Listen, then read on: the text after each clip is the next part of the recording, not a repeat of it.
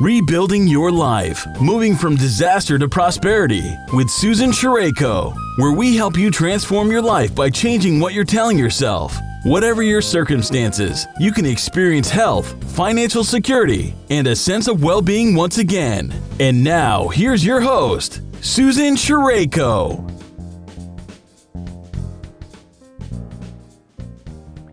Welcome. I'm Susan Sherayko and I'm delighted to have you join me today as we spend some time with a woman who lives with a condition that many people would call a disaster.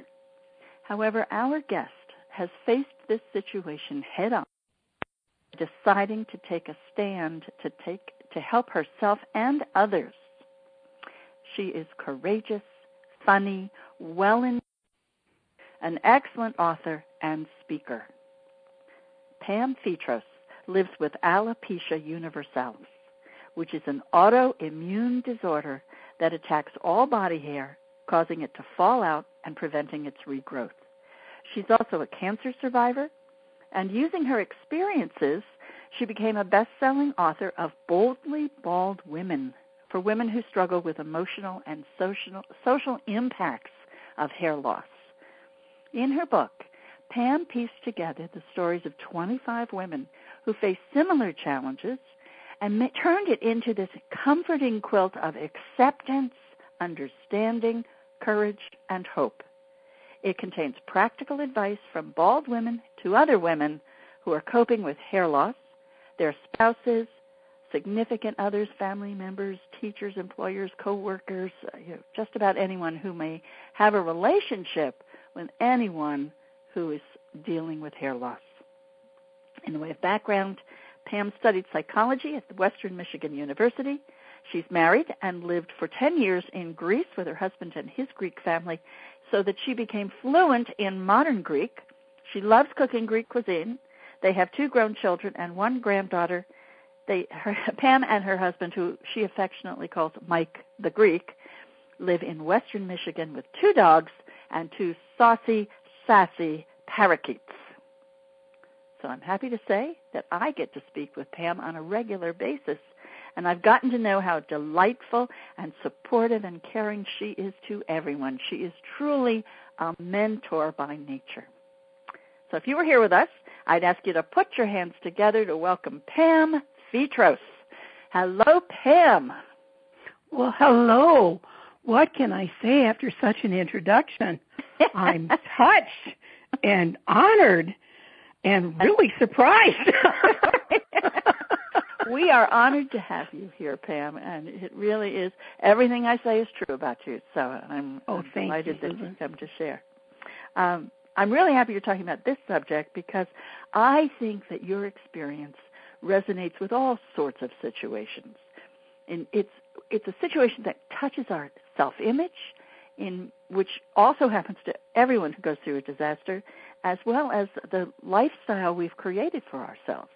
Um, we they they are destroyed in a flash, and so I think it's it's always comforting to hear where someone else has dealt with something and come through on the other side in a positive way. So um, let's get right to your experiences. Where were you when this all began? How did you first become aware that this disorder was affecting you, and how did you respond to it?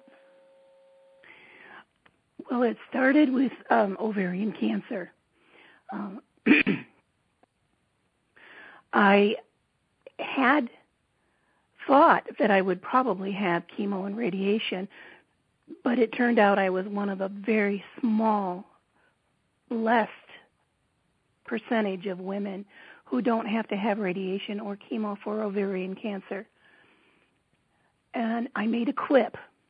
I said, well, how am I going to know what it's like to be Mrs. Clean?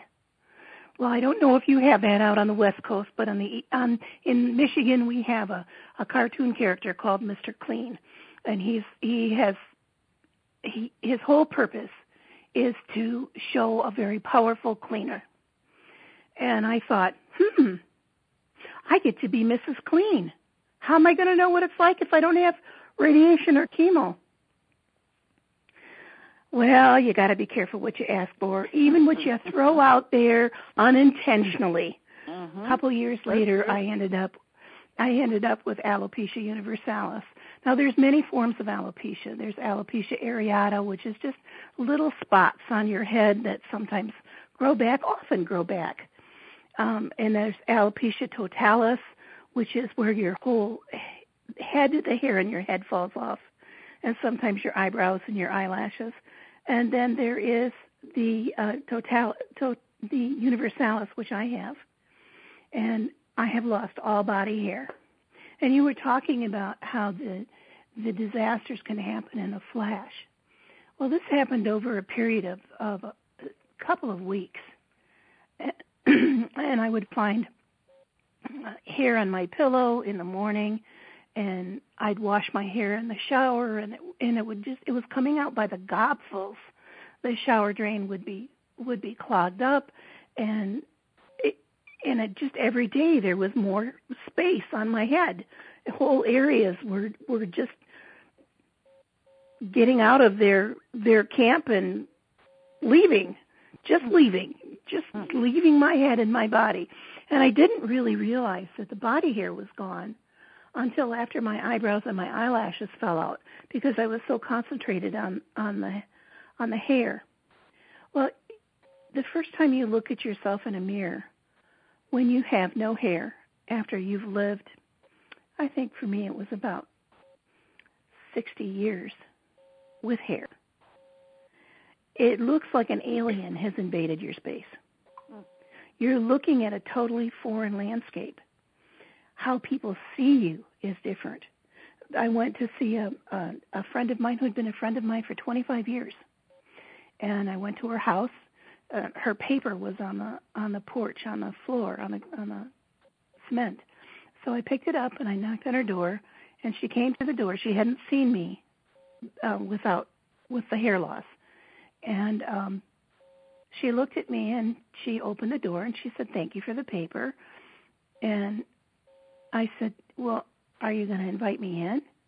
And she looked at me kind of funny and and she said, "Well, I suppose I could. Are you the new paper boy? oh, oh my God. what was that like for her And she realized it? Oh my God. When she realized it, she said, "Oh my God, is the cancer back?" and I said, "No, no, honey, the cancer's not back. I'm I'm all done with that. This is alopecia universalis." and um she was kissing my head and patting my head and feeling so badly. But it just made me i just laughed so hard. And that's when she recognized me. She recognized me from the laughter. Wow. Wow. So it it was just it was so funny mm. it was so funny from from being her best friend of 25 years i turned into the strange paper boy just because i lost my hair pardon mm-hmm. me well, this is, I mean, but when that started happening to you, what did you do? I mean, I I know that uh, a, a typical reaction would be to run and hide and never come outside again. But um, did you do that, or did you um, find a, how did you, how did you cope with it? Well, I thought about it because I saw that my bald head was making other people uncomfortable. Mm-hmm. My um, my family were shocked, uh, especially my sister. We had just lost my brother to a heart attack, mm. and so uh, my sister and I are the only ones that are left in our in our um, in our family at this point in our nuclear family. She when I took off the wig, I I, I went well. First, let let me back up a minute. First, I t- went to with another dear friend, and we were going to go out for a movie in a uh, for lunch and a movie, and she took one look at me and she said, "Oh no, we're not going out for lunch and a movie, Pam. We're going out for lunch in a wig shop. Mm. I've seen dogs with mange look better than your head does." Wow. And again, I laughed because I know she loves me, mm-hmm. and there was no question of of that there was there was a rejection. It was just, "Oh no, we have to do something about this." So we had lunch and we kind of fortified ourselves with a piece of Snickers pie. And then we went to the wig shop and I tried on all sorts of wigs, and I had a blast trying on wigs. And the few little wisps of hair that were left, I said, well, okay, let's shave those because there's no point in having them under a wig. So we shaved the rest of my hair, and I came home with a wig. But it, I looked in the mirror, and it was even stranger than it was when I had no hair. I looked at this person in the in the mirror in my house, and it was awful. I hated it, but I thought, well, okay, I can do this so that other people are comfortable. I can do this. And then the wig got hot, and I started to sweat, and it, my head itched, and I got yeast infections, and I was always worried about where was the wig going to be. If it caught on somebody's earring or it caught on their glasses when I was giving them a hug, I would sit in my chair at work and and my boss would look over my shoulder and I'd look up at him to listen to what he was saying. And the and the and the wig would pop up like an instant 60s helmet hair bouffant. Mm. And and I'd smash it back down on my head again, which needless to say did not look very professional. I always had to worry before I went to meetings. I always had to stop in the bathroom and try and repair my makeup that had dribbled down my face like like the Mississippi River going to the delta on my chin. It, it was awful. It was just it was awful. And I I talked to my sister. and I said, Diane, I said I I, I don't think I can do this. I I said, look at my head, and I took it off, and she said, oh, I can't look, I can't look, I can't look, and and I said, but you have to see this, and I got it took three paper towels to sop up the sweat that was on my head under that under that wig. And, a, and the medication that I had to put on my head for the yeast infections made it even hotter underneath there because there was nothing that was coming out. It was all medicated up. Mm-hmm. And she said, I, I can't look at you like that. I can't look at you like that. I said, Well, if you can't look at me like that, sister, then you're going to have to figure out what you're going to do. Well, she said, You can make hats. You can wear hats. And I said, You want me to wear hats? You're going to have to make them. Well, she's an expert at crocheting and knitting. And so, doggone if she didn't come up with fedora crocheted hats mm-hmm. patterns mm-hmm. and made me a whole bunch of really lovely hats that that I still wear sometimes in the winter if my head gets cold. But even those, it was the sweating was awful. And finally, I looked at her and I said, Diane, I think we both realize that I can no longer take care of your comfort at the expense of mine. You are going to have to figure out how you can how you can live with my bald head because I can't live this kind of life anymore. Now you were you were um, a lot of this is very physical, what you've just described, but what were you feeling? I mean, how did this all make you feel at that point in time? Well, I think I was feeling mostly okay, other than the physical issues, until my boss told me that he wanted me to resign. Um, he wanted me to resign because now not only was I fat and I was 20 pounds thinner than I was when he hired me, but now I was bald, and that was not the ambiance that he wanted for his office. And there is, I, I sat there and I listened to him say that. And he said, I don't want you to go through um, the the office. I just want you to resign to me. And I thought, why is he saying that? He why doesn't he want me to go through human resources? And this man was a minister and he he was not in a ministerial position, but he, I I couldn't understand, and I just sat there. I'm sure that surprised you immensely. I was absolutely stunned. I was just, I was stunned. I was hurt. I I was in shock. And I said, "Well, you know, I have to think about this. I have a rule that I don't make any decisions for 24 to 48 hours from the time that that I need to make them. And so I said, I'll get back to you. Well, he was all excited because he thought that meant I was gonna I was gonna do that, but I didn't. I did some research and I found out that there is no there is no help, there is no protection under the Americans with Disability Act for women who have lost their hair. Men who've lost their hair don't need it. But women, it's a different story.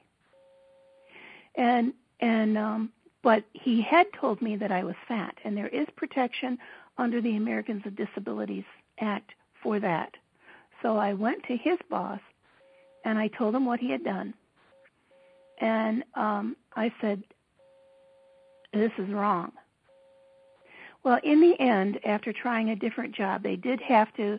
They checked with their attorneys, and and uh, they did have to put me in a different position. But I was in a position that I didn't know anything about. I had never been trained for it, mm-hmm. and I was miserable. I was just miserable. So my husband and I talked about it, and I just decided that um, uh, I was going to retire at 60.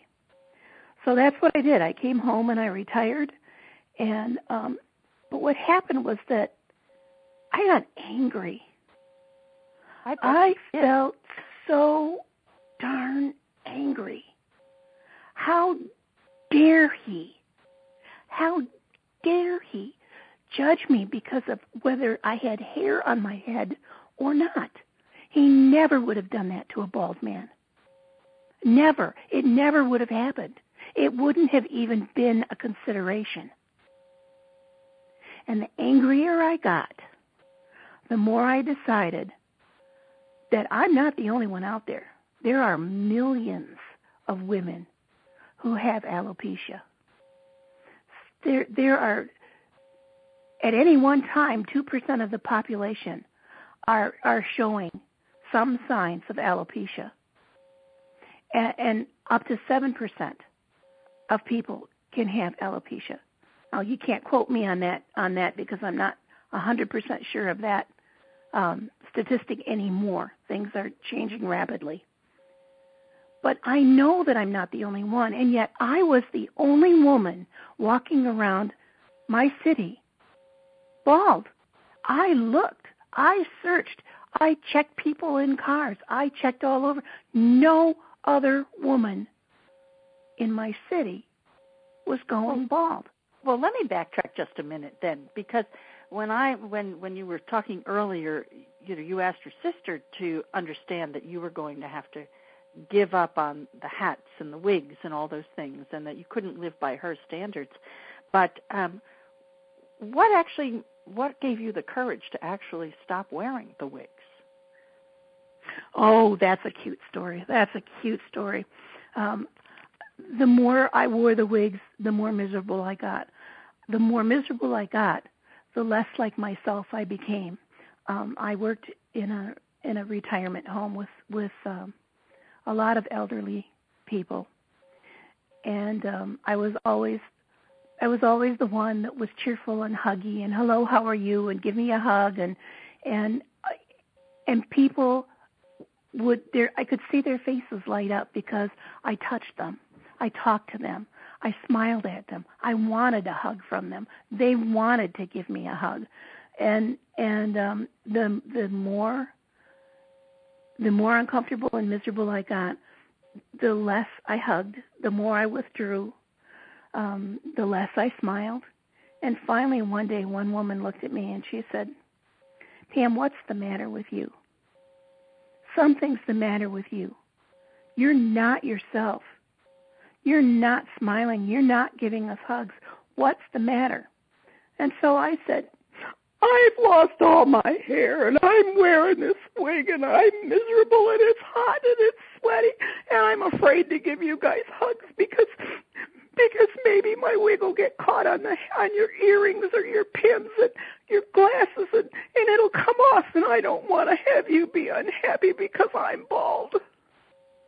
Now this woman was in her late 80s and she she walked with a walker. And she looked at me. She was, you know, about maybe maybe 5 feet away from me when she asked me that question. Mm-hmm. And she took her walker, kasunk, kasunk, kasunk, one step closer at a time until she got right up into my face. And she looked at me and she said, in what she thought was a whisper. So take the damn thing off. Hmm, well, she was pretty deaf, and all the rest of the women in the coffee shop saw that. And it was really kind of funny because all the women were nodding, yes, take it off. And the two men who were in there were shaking their heads, no, don't take it off. How interesting. And so I did. I did. I thought if these women, you know, my thought was that they would be, because when you go into a retirement home and you get into assisted living and nursing care, you know that there's not a whole lot of future ahead. Mm-hmm. And and I was afraid that my lack of hair would bring their mortality right smack in their face every day and I didn't want to do that to them. But once I realized that they would rather have real hugs than fake hair, that's all I needed. Mm-hmm. And that mm-hmm. was the last time I ever wore a wig. Yeah. You know, I, I find it interesting because the, between that story and what your boss did to you and your reaction to it, I really feel as if you you at that point were on a hero's journey. You had you had a choice in that moment to either fall into despair and cave in and die or change direction. And that's what you chose to do. I mean i think you've you started a movement. Well i think so. I think so. Um you know i would have died not physically but i would have died emotionally because i am such an extrovert. Mm-hmm. and i'm and i am i am such a, a people person and thinking that i couldn't be myself around the people that i cared about was just it it was killing me. It was it mm-hmm. was emotionally I was shutting down. I was getting depressed and I thought no no no no no. I'm not Now I noticed I noticed three things in this Pam and having spoken with you about this. The first word that really struck me was acceptance. That you had to transform yourself first. I did. And I'm just curious, what did you do to accept yourself? What what proved helpful in making that change? I think it was the anger that I felt. That anger was a catalyst for me to evaluate what was going on in my life and what exactly made me a valuable person. Was it my hair? No, it wasn't my hair. And so the anger the anger was the catalyst for the evaluation. And when I honestly evaluated my life and the value of my life, recognizing that in my belief system we are all unique and we are all here for a reason. There's a reason why we're here. And these these disasters, these obstacles, I have come to believe that they're not really obstacles. They're not really disasters. They are opportunities for us to break out of the shell of where we are now and let in something else, grow into the soil of the disaster and use it as as the nutrition that we need to go to the next level that we need to go to to fulfill our potential on this earth. And and so the acceptance came with the evaluation and realigning my self concept with my core values. Very cool. I think that's an important lesson. Now, I noticed that um, you talk first of all about making other people comfortable. You talk a lot about kids and parents and you know our social, you know how we interact socially, at least at that level. Could you share a couple of those those stories that they really say a great deal? Oh, let me think. I'm I'm trying. Do you have one in in mind? I do have one in mind about parents who are shushing their kids. Oh, yes. Oh, yes. Okay. I've got a couple that I can tell you. One is about a little girl who was in who was in the store and she was in her in her mother's shopping cart in that little seat and she was probably about maybe maybe 3 or 4 and she took a look at me as I was walking my cart down the street and and or down the the aisle and she said she her she didn't say anything, but her eyes filled up with tears. she looked at me and her eyes just filled up with tears. And I thought, oh, this isn't good. So I caught up to him and I said, honey, I said, I said, you're looking at my head. Did you notice that I don't have any hair? And her mom was like, oh, I'm so sorry. Oh, I'm so sorry. Oh, and, and tried to get her to, to be quiet. And I said, no, no, please, please, please let her share. She's having an emotional experience here and, and let's get it out so that she can deal with it. And she said, I know why your why your hair is out. And I said, Well, why is my hair out? You're gonna die. And then her mother came over and she said, Really, I'm so sorry. She just she had a little friend that she was her best friend and she just died of cancer. And the last time she saw her, she had no hair. And mm-hmm. so I I got down to her level and I said, "Sweetheart, there are some people who are sick when they don't have hair, but there's other people. I'm not sick at all. My my head just thinks that my hair is the bad guys and doesn't want them to live on my head. But I'm not sick and I'm and I'm not going to die. And and I said, I want you to know that every person that you see who has no hair on their head, it doesn't mean that they're going to die. Okay? and she reached out and gave me a hug and she said thank you and and that i mean that was it but the parents they they try and keep their kids quiet or and i always catch up with them and i say did you notice did you notice i don't have any hair did you notice mm-hmm. and um well didn't uh, you have this happen and you you started doing um assemblies for kids too yes right? yes one day when i brought my granddaughter uh, to her kindergarten class. It was the first time that I brought her to her class, and the children were. It was still kind of early in the year, and and the children were looking at me, and you could see the ones who had been told, "Don't say anything," mm-hmm. Mm-hmm. and they would just look. And you could see the ones who were told it's not polite to stare, so they'd make a quick glance and glance away and glance and glance away. And then there was one cute little boy who came up to me and he looked at me real hard. He was he was he had to be just on the shy side of just just five.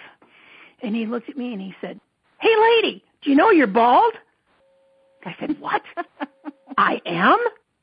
Who took my hair? Did you take my hair?" And he he put his hands in his pocket and he kind of shuffled his feet and he looked down and he said, "No, lady, I didn't take your hair." And he just kind of slunk away.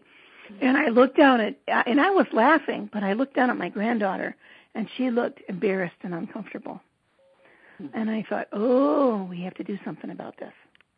So I dropped her off at her class, and then I went back to the office, and I said, you know, we need an assembly about about people without hair. And um, by golly, they gave me an assembly. And so I ended up talking to the entire to the entire school about that.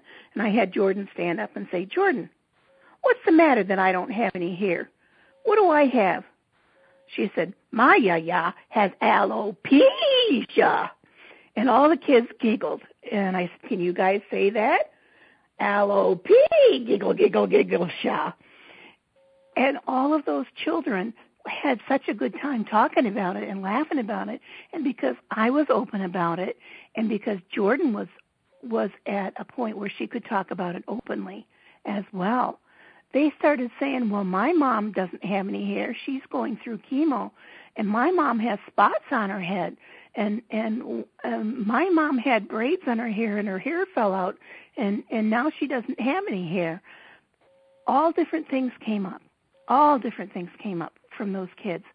And after that assembly, um, when I would occasionally bring Jordan to school, the kids would say, Hi, Jordan's yeah, yeah, we know you. You have alopecia, giggle, giggle, giggle, sha. and this the thing about telling stories and about and about making breakthroughs in your own self evaluation of your own worth and coming to the conclusion that it doesn't matter what's going on, you still have worth and value. when you tell your story with courage and with authenticity, it impacts people. There is a change in perspective. The next year, when Jordan was in first grade, I would occasionally bring her to school, and I still got, Hi, I know you. You're mm. Jordan's yeah, yeah, and you have alopecia.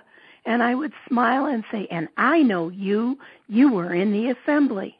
Mm-hmm. They remembered over the course of the summer and into the next year, which tells me those kids will remember about alopecia all their life. And it will impact every single person that they come in contact with who has a problem with hair loss. And there are many of us. Mm-hmm. Well, you also, I think the third thing I noticed is that you took the time to find other people who had the same issues and and attend conferences and made new friends and that sort of thing. Um, and that's how you, you know, I, I think you ran into people. A, I think you told me the story of a, a black woman that you ran into in the street one day, and you had this great moment together uh, as you, uh, you know, as you shared the fact or shared the fact that you both were bald at that point in time. Oh, it was that was funny. That was when I was bringing my husband to the airport, and um I walked in. I was walking in behind him. He'd gotten his suitcases in there, and I was walking in behind him. And this beautiful black woman, who's also heavy like I am, but just exquisitely beautiful and bald. And she said, she walked out of the out of the um airport door while I was walking in, and she said, "Hey, I love your bald. You're rocking it, lady. And I said, shine on, sister, shine on. You know, and it was like a moment of here we are, we're not alone. And I think that was the hardest part about the baldness in the first place was that I felt so alone. And I didn't, because I didn't see anybody else, because I didn't know anybody else um, I went online and I found online groups. Uh, AlopeciaWorld.com is one, and Alopecia Areata on Facebook is another one. Um, International Alopecia Day. I went to the National Alopecia Areata Foundation conference. Uh, and I, I went to two of them, one in Indiana and one in St. Louis. And through those groups, I found other women who felt the same way that I did that we don't have to hide in order to maintain our value and that we really like the bald. I mean, I really like being bald. When I'm hot now, all I have to do is is dunk my head under the faucet. In fact, when my husband and I were taking a trip, um, it was a hot day and I, and I was getting sleepy and we still had a ways to go. So we stopped at a rest stop and um, I went into the bathroom and I had my head under the faucet when a woman walked in to to use the bathroom. And you know in Michigan the the rest stop bathrooms are beautiful. They're just beautiful. And and so she walked in and she stopped dead still. And I said there are some advantages to not having hair on a hot day and I went over and I looked for the paper towels. No paper towels. It was only that machine that that is that oh. has the oh. turbo air, yes, you know, yes. that that okay. makes your skin fly off your bones. Right. right. And so I put my head under that and my teeth dry off. and I just laughed, but I walked out of there and she, you know, she didn't have anything to say, but you could see how startled she was. She was. Yes. And yet I was Not so comfortable with it that I didn't care, you know. Yes. I didn't care. I just didn't care. But those women that I met, um, we had contact back and forth and back and forth. And I thought, you know, we got to get this out there. And the only way we can get this out there is to get a bunch of us together and share our stories. So I set out interviews and I asked the women uh, to to answer to answer the questions, the questionnaires. I sent out the questionnaires, not the interviews. And um, uh, I put all of their responses into I, I rewove them into chapters on different topics and um, and published that book and it became uh, an Amazon bestseller mm-hmm. and it is and and the what makes it so joyous for me is that there was one Japanese girl who rode on the fast Japanese train to a to a village on the other side of Japan. It took her 2 hours to get there and 2 hours to get back to translate one chapter a time at a time to a group of Japanese village women who had alopecia but didn't speak English and couldn't read the book themselves. Oh, themselves. how beautiful.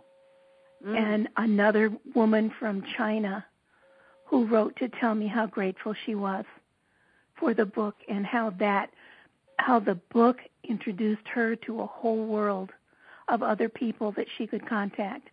And um, year after year after year, the people get together at these um, National Alopecia Areata Foundation conferences, and we take over a, a hotel, like a Hilton hotel. And it, it it's so funny because there are more bald people than there are people with hair. And it makes the people with hair really uncomfortable. Suddenly. You're the you're the minority.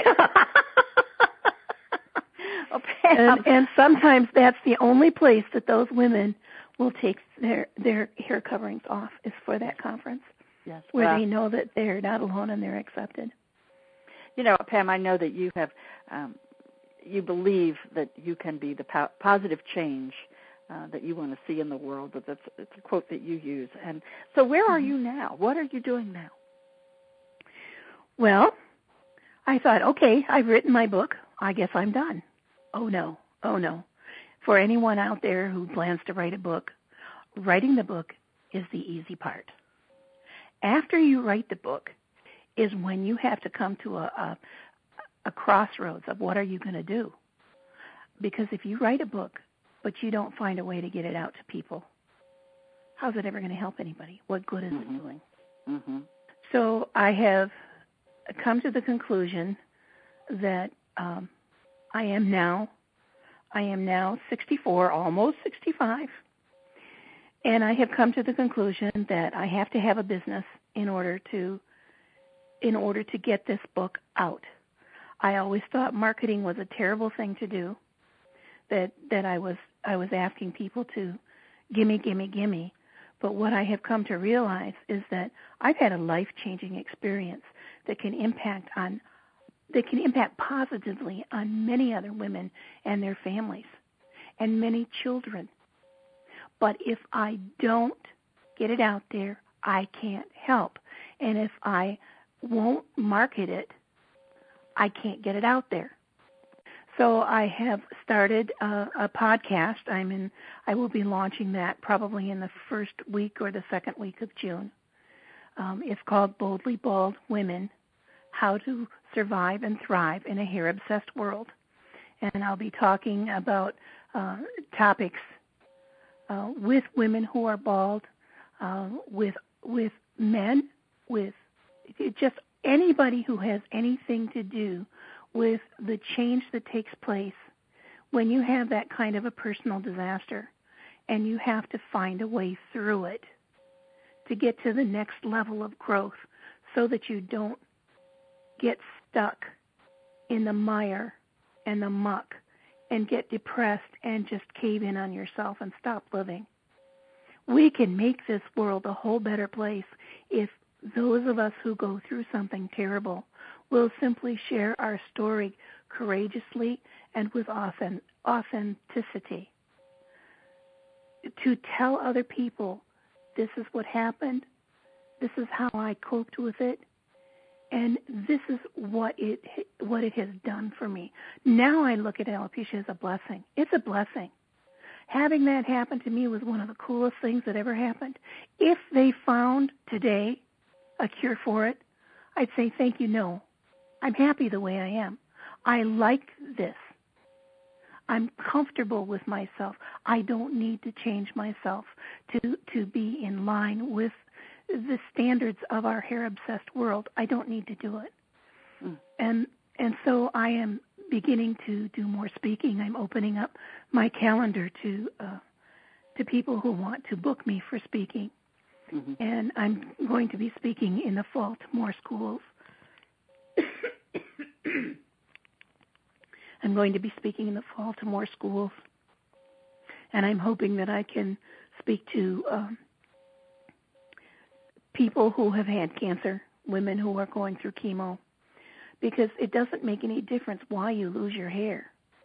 The impact, the emotional impact, and the social impact of hair loss is the same no matter what the cause. That's, that's absolutely right. Yes.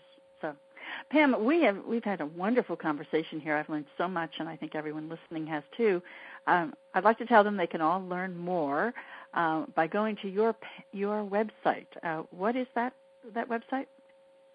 Uh, www.boldlybaldwomen.com. That's B O L D L Y B A L D women.com. And I know I took a quick look at it. I know you provide some free tips along with resources to help other people come to grips with this condition uh, as well, and and also other illnesses that I didn't even realize uh, were affected with hair loss, such as lupus. Mm-hmm. I didn't know yep. people with lupus had that. Um, yep. And I think there's information on how to get your book there, uh, Boldly yes. Bald Women. Yes. And now I I generally have an exercise that I where I ask people to do something at the close of each one of my episodes, and uh, this this week I'd like everyone to journal about what's stopping them. Uh, you you you could have let the social stigma that you felt was attached to to uh, being bald stop you, but you didn't.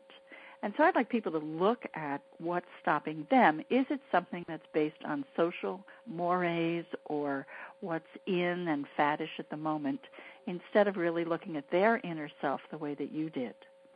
So if everyone will grab a piece of paper or pull down their journal and draw a line down the center of a page, on the left, I'd like you to write down any paradigms. Those are thought habits that get in your way, and they can be social constraints. They can be the way you, you've done things in the past, and they they're stopping you in some way. And then on the right side, take a moment to think about it, and write down how you would prefer it to be.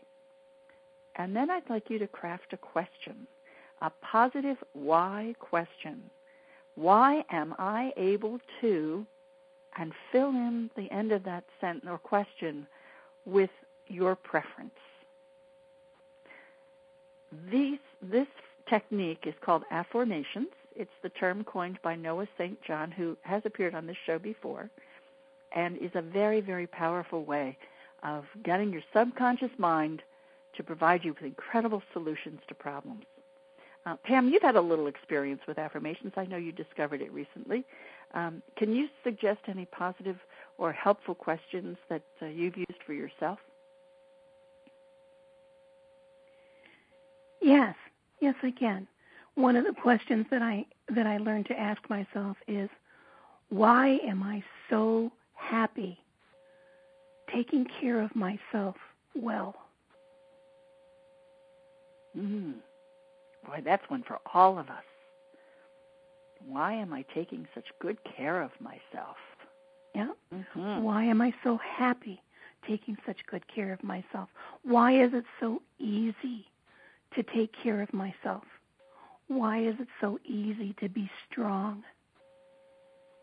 Mm-hmm. Why is it so easy to be patient as I go through this? Why am I finding the resources I need to get through this? Those are powerful afformations. Thank you. Thank you for sharing. You're welcome. And thank you for joining me today, Pam. Uh, I'm I'm sure our listeners resonate with your experiences as they begin to rebuild their own lives after a big loss, and that can be physical, emotional, mental, or spiritual. So it's good to hear how you have faced this head on and made such strides. Uh, remember, success is the continual act of deciding to take actions that move you toward the creation of what you desire. You can choose rainbows over ruins. You can move from disaster to prosperity. So until the next time, thanks for joining me on your journey to rebuild your life. Have a great day. Thank you very much for tuning in today. If you've been inspired by this show, leave a rating or review on iTunes and visit www.rainbowsoverruins.com to receive a free chapter from Susan's book. On behalf of Susan Sherayko, this has been Rebuilding Your Life, moving from disaster to prosperity, sharing the journeys of those affected by sudden and great loss and what they did to heal, rebuild, and where they are now.